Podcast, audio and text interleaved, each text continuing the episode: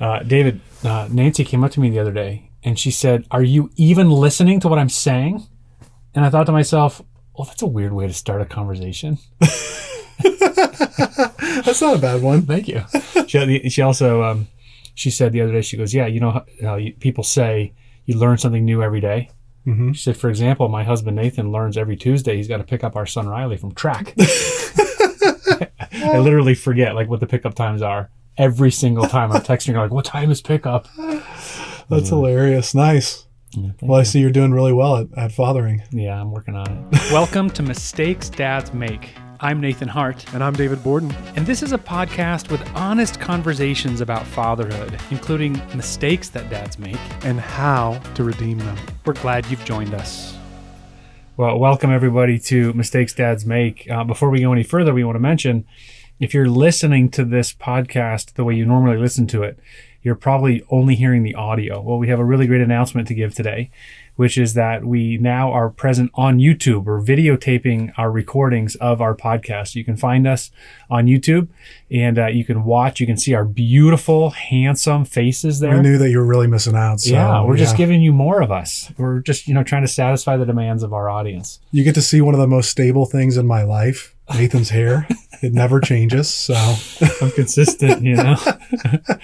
Well, we're not here to talk about how good we look. We're here to talk about our topic, mistakes dads make. Yeah. And um, so I thought maybe we could, you know, it's been a little while since we recorded, mm-hmm. but why don't we start with you? You have any mistakes recently or aspects of fatherhood that you want to bring out there into the open and confess?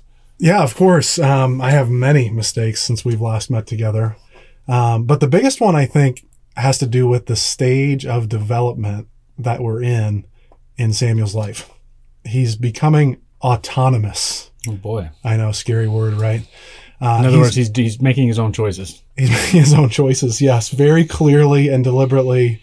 And uh, he's pretty bold about his choices. He makes it known really clearly what he wants and what he doesn't want, mm-hmm. even though he can't talk really still. Mm-hmm. Um, and so for me, that's actually caused a few different emotional responses that I've noticed in myself over the past few months. As he's transitioned from infancy into becoming a toddler, I've found myself getting way more emotional in his actions. Mm-hmm.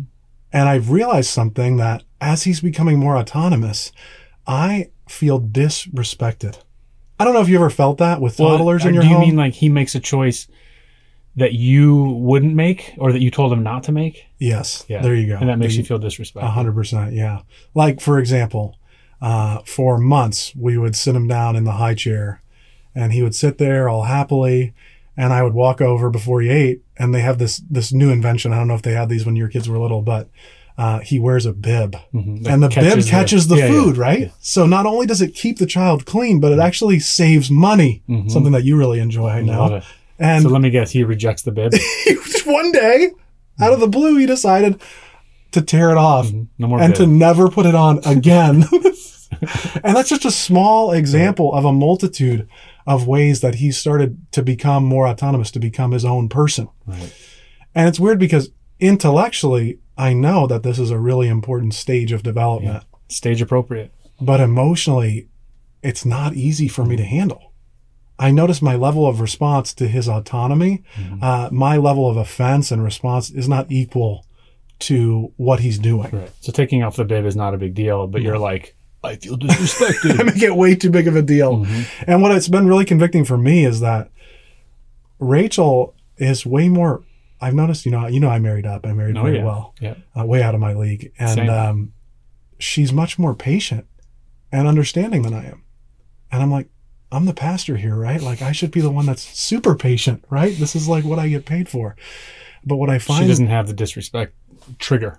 She right? doesn't. Yeah. Yeah. So I don't know if you have any words of wisdom for me on that. I mean, you the went through word... the toddler stage years ago, so I know mm-hmm. it's, it's a little ways uh, behind you. Now but... it's all autonomous choices. Yeah, that's what I have to look forward to. Now, the word that's coming into my mind is control. Mm-hmm. You know, I think... I I think we've talked about this before, but I don't really have the disrespect trigger. Mm-hmm. That's just not necessarily how I'm made up. But what I do have, if I have a sin pattern, it's control. And mm-hmm. if somebody's making a decision that I wouldn't want them to make, um, I sort of mourn not being in control anymore, mm-hmm. and I have to get over that. So mm-hmm. that would probably be my motive for having an emotional reaction mm-hmm. to something the kids do that I wouldn't choose. Like, well, you know, I don't have control over them anymore. And that's, mm-hmm. that's obviously, that's a totally fleshly thing. That's not from God. God mm-hmm. doesn't want us to be in control of everyone else's lives. Obviously, as parents, you have to exert a lot of control as they're mm-hmm. growing up. But yeah, so it's a little different for me, I guess. But um, so what, what do you think, what are you going to do about this? Because you're mm-hmm. noticing it in you. And as you just said a minute ago, intellectually, you know, mm-hmm. he's go- he should be becoming autonomous. Mm-hmm. This is a really good thing for your son. This means he's growing, he's maturing, he's he's his own person that God made him to be. Mm-hmm. So you know that that's good, but it's triggering this thing in you. So what's mm-hmm. your what's your plan? How are you going to navigate this? Well, this is part of my plan right now, externalizing it with you. Yeah. Um, I think part of it is trying to take a step back and really verbalize it with Rachel too. Like, Rachel, I've noticed that I'm like getting way more frustrated than I ever expected to be.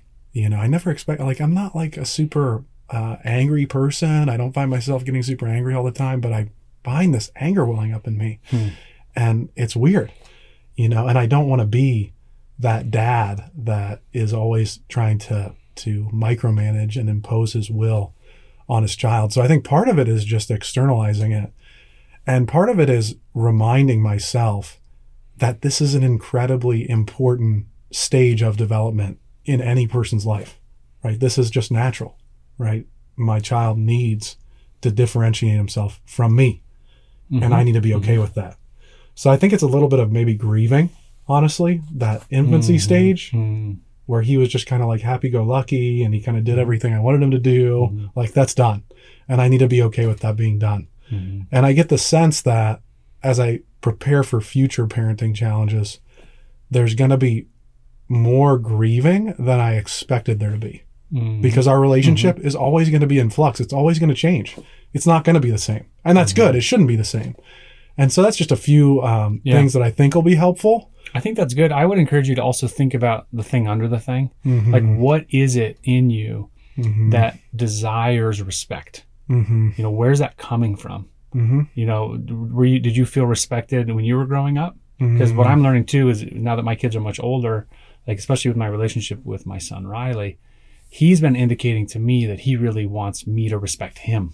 Mm, interesting. And some, yeah. some of his autonomous choices. Yeah. And when he senses that I, it's almost like I've treated him from the previous stage. Like mm-hmm. recently he made a big purchase. Mm-hmm. He bought a new drone, very expensive. Nice, yeah. He's going on spring break with his classmates. Okay. And I said, hey, buddy, you're not bringing that to Florida. Mm. Uh, and he said, why not? And I said, well, as you just bought it, it's expensive. You could break it in the suitcase. And he was like, Daddy, it's my drone. I bought it. Mm-hmm. If I want to bring it to Florida, it's my responsibility. Mm-hmm. And I was like, okay, you're right. And we had this interesting conversation where he indicated to me that he didn't feel respected. Mm-hmm. And it's interesting because he said, I actually wasn't planning to bring it to Florida. Mm. For the same reasons you warned me against. But what I didn't like is that you assumed mm-hmm. that you had control over the, the drone that I bought. Mm-hmm. So uh, yeah. that was about me for a minute, but what about you? Um, where do you think that that respect desire comes from deep down? That's a great question. I think in the birth order, right? I'm the youngest child, and, you know, I have a brother that's seven years older and a sister that's five years older. And I think I always kind of took the back seat in my family. Mm-hmm. I was kind of like the happy-go-lucky, go with the flow child because I kind of had to be to survive. Hmm. And so I think some of it comes from that. Is like I felt like I was unheard maybe in my childhood, and now I'm like, I need to be heard in my marriage or in my parenting. So it's definitely not from a healthy place. Right. I think it's definitely partly rooted in that mm-hmm. for sure. Hmm. Um, yeah, that's interesting. I, yeah, the thing under the thing, that's a good reminder. Mm-hmm. Yeah, because if you can identify what that is, it doesn't make it go away, but at least you can say, oh, okay. The reason I, I got angry just then mm-hmm. is because I didn't feel heard when I was a kid, you know, something mm-hmm. like that. Mm-hmm. You want to be heard by your son. Yeah. Now. Yeah. Mm-hmm. That's a great point. Well, that's one of, uh, one of my mistakes, most mm-hmm. recent mistakes. What What about you? I, ha- I have a very specific one. It's a moment in time that I regret. It's the best. Uh, yeah. As I reflected on what to share for this episode. And um, so in the mornings, I bring the kids to school. Mm-hmm. And, uh, you know, I have this pretty small sedan mm-hmm. and my son is taller than me. He's six foot two. My daughter's growing. She's real tall now too. She's in seventh grade. And what that means is there's always a battle over the leg room. They, I, I, I um, outlawed shotgun. Shotgun's so no nobody longer, can call it. Nobody, whoever gets to the front seat first oh, gets to sit there. Okay, gotcha. This is my motivation for getting them in the car on time. That makes sense. So that we yeah. can leave on time, uh-huh. and I don't want them yelling shotgun and fighting over that before they even leave the house. So mm-hmm. there's no more shotgun, but whoever gets there first. So let's say Eva's in the front seat and Riley's in the back. Well, guess guess what? Riley's in the back. He's like, Eva, can you move your seat forward? A very and simple she's ask. So stubborn, she won't do it. Of course not. Right?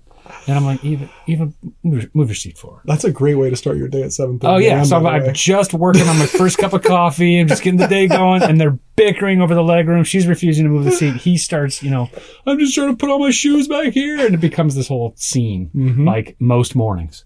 And I'm just like, just trying to get them to school. And it makes me super grumpy, right? And the mm. other day, this, this is why I said it's a specific mistake, a specific sin against my own children. The other day, they were doing that in the in the seats. And I let out this heavy sigh, just staring straight ahead at the windshield. And I said, you guys are the worst. Oh. Yeah. And as soon as it came out of my mouth, it was like silent. They were just silent for like the next thirty seconds. As soon as it came out of my mouth, I was like, what? Like, how did I get here? What a terrible, what it was was shame. Mm-hmm. You know, you know, the difference between guilt and shame. Guilt mm-hmm. says you, you did something wrong. Shame mm-hmm. is you are wrong. Mm-hmm. Like I said, you guys are the worst. Mm-hmm. What a terrible phrase to say to your kids. Um, and, um, yeah, I, uh, so here's so something do- interesting. I have not, what I normally do is I go back to them. Uh-huh, if yeah. I make some kind of stupid yeah. mistake like that, I go back to them that very day or the next day and say, hey guys, but I haven't done that yet. So maybe we can oh, workshop it right now. Yeah. Okay. You know, like I, this was a couple days ago and I still need to follow up with them and apologize mm-hmm. for that, for that ridiculous statement out of my mouth. But, um, I, let me, I think I know how I would do it, mm-hmm. yeah, but how, how would you do it? Like if you had to a middle schooler and a high schooler in your oh, car. That's a great question. Um, I mean, you would have never made that mistake. You would never say something so stupid to your kids. Probably if not. You no, did, if um, you did. Yeah, that's a great question. I think you are pretty good. You've told me this about your own father, that your own father sat down with you multiple times yeah. and he said to you, Nathan, I'm sorry. Mm-hmm. I said something mm-hmm. that I really regret saying. And he just took ownership of it and he asked for your forgiveness.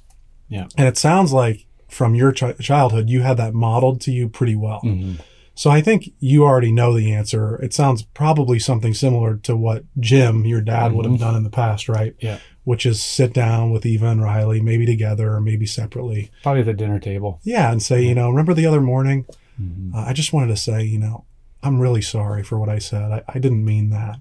I was just really frustrated. Will you guys forgive me? Mm-hmm. And just clearing the air. I'm kind of surprised you haven't done it yet. Yeah, I, I feel know, like I usually you're the one that tries to mend it immediately. For sure. You know, you're the pursuer. I don't know why I haven't, but what do you think about, what if I actually kind of brought them behind the curtain and even named the um, shame and guilt yeah. dynamic and say, hey, what I said, what, the reason I'm apologizing for is mm-hmm. it was what we call a shame message. And mm-hmm. I don't ever want you guys to think, mm-hmm. you know, to get shame messages from me. It would mm-hmm. almost kind of educate them. My parents used to do that with us because yeah. they were youth leaders in our church, even when we were going through youth group. Mm-hmm. And they would talk. I remember that was way back in like the late eighties, early nineties and into the nineties. And they, that was when that language about self-esteem, mm-hmm. remember that? That was mm-hmm. coming live then. And they talked with us about self-esteem and in relationship to God and all that stuff. So I, I feel like I could just even do that with my own kids to kind of mm-hmm. honor them yeah. with that insider language and educate them on it as I apologize. Mm-hmm. Yeah, that's great. Yeah, I think that would be really helpful. Yeah, differentiating. A lot of people don't know the difference between guilt and shame, mm-hmm. right? And a lot of people, when they do something wrong, they think they're feeling guilt, but they're actually feeling shame.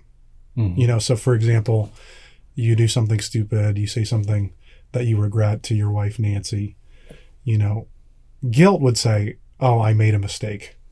Whereas shame would say, I, I am, am a mistake, mistake right? Yeah. Mm-hmm. And there's a huge difference, yeah. a huge difference. But I think a lot of people, they get the words and, and the ideas confused. Yeah. Yeah. That's good. I'm thinking of two things. I'm thinking of that U two lyric mm-hmm, from uh, of course. Still the Fountain I'm Looking For. It said, you carried the cross of my shame. Mm. I love that, that not only was our guilt dealt with on the cross, but mm-hmm. our shame was as well.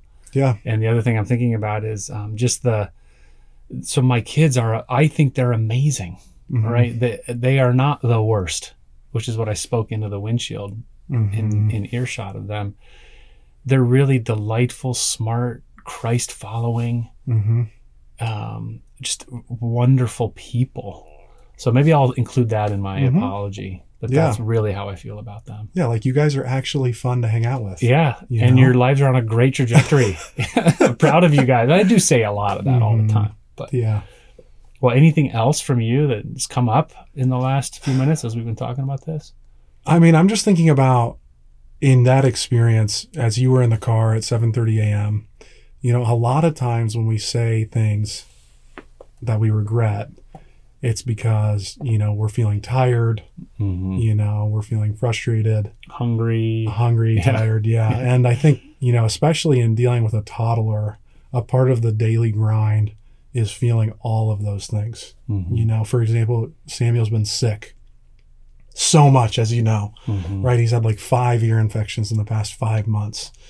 Uh, he just had a stomach bug where he was throwing up like every day, multiple times a day. One time we were sitting on the couch in the house and he was laying on me, uh, of course, facing me.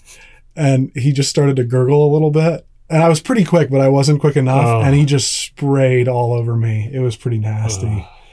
But I think about um, that feeling of exhaustion mm-hmm. and that feeling of weariness. You know, it, it it's an opportunity that can go two different ways.